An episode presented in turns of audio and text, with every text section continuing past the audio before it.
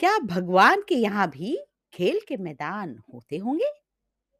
भाग एक, बचपन का मनोविज्ञान। कुछ बच्चे खेल कूद में अधिक ध्यान देते हैं और कुछ बच्चे पढ़ाई लिखाई में। बड़े हमेशा चाहते हैं कि वे खेल कूद में कम और पढ़ाई में अधिक ध्यान दें।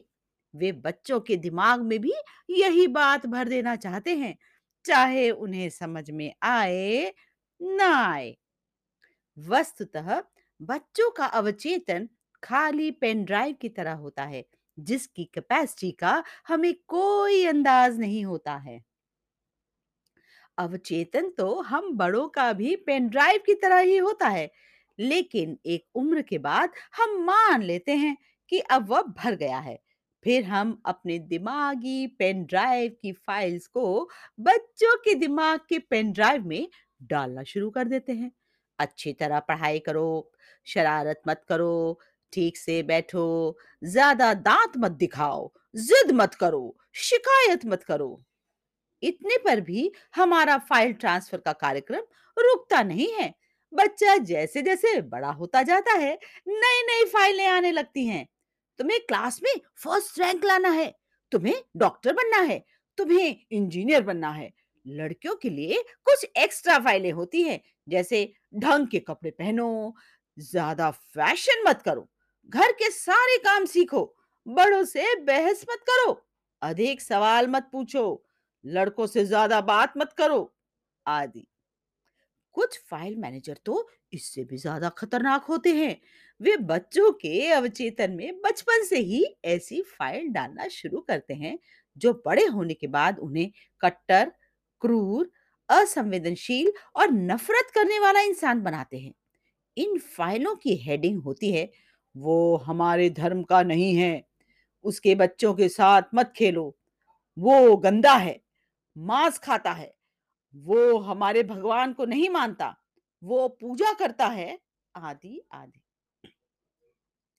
फ़ाइल मैनेजर की इस भूमिका का निर्वाह केवल माता पिता ही नहीं करते बल्कि काका मामा अंकल जैसे पड़ोसी करीबी रिश्तेदार स्कूल के शिक्षक घर आने वाले पंडित जी मौलवी जी और उम्र से बड़े या हम उम्र बच्चे भी करते हैं।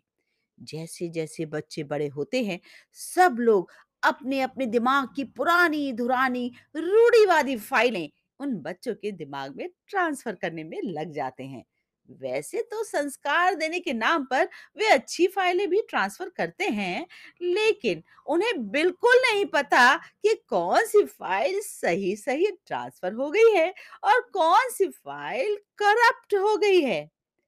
जैसे सारे बड़े एक जैसे नहीं होते, वैसे ही सभी बच्चे भी कहाँ एक जैसे होते हैं।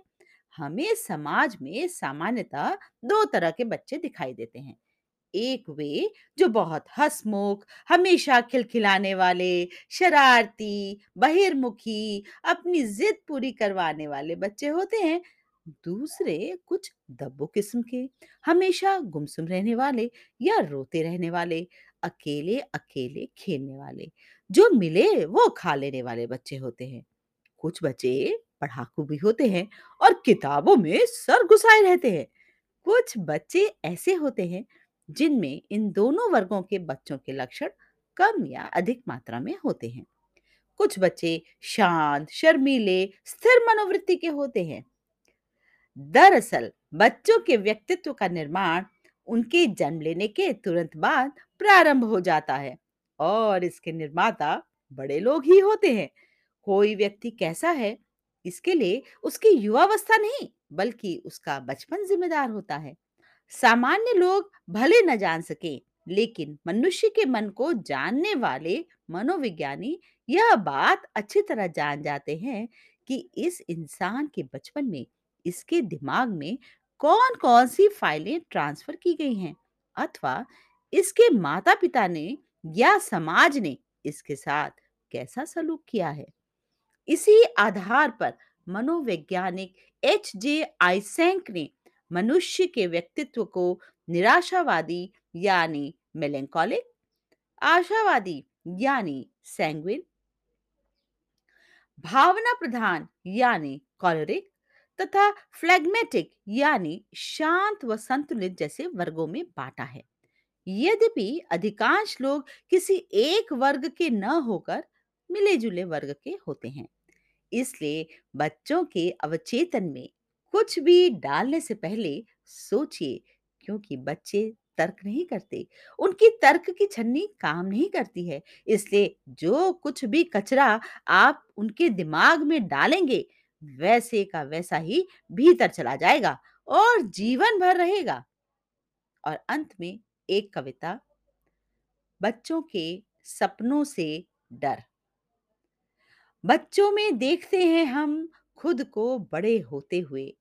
कोशिश करते हैं अपना बचपन दोबारा जीने की। बच्चों को बचाना चाहते हैं हम, उन क्रूर संभावनाओं से, जिनसे नहीं बचा पाए थे हमें, हमारे माता-पिता। जिन रास्तों पर ठोकरें मिली थी हमें, उन रास्तों को ठीक-ठीक पहचान सकते हैं हम अपने बच्चों के बचपन में। अपने बचपन के खाते में दर्ज दुखों को भुनाने की कोशिश करते हैं। बच्चों के सपने पूरे करते हुए साथ ही छीन लेना चाहते हैं हम। उनसे मनचाहा स्वप्न देखने की स्वतंत्रता। वस्तुतः हमें उनके सपनों से डर लगता है।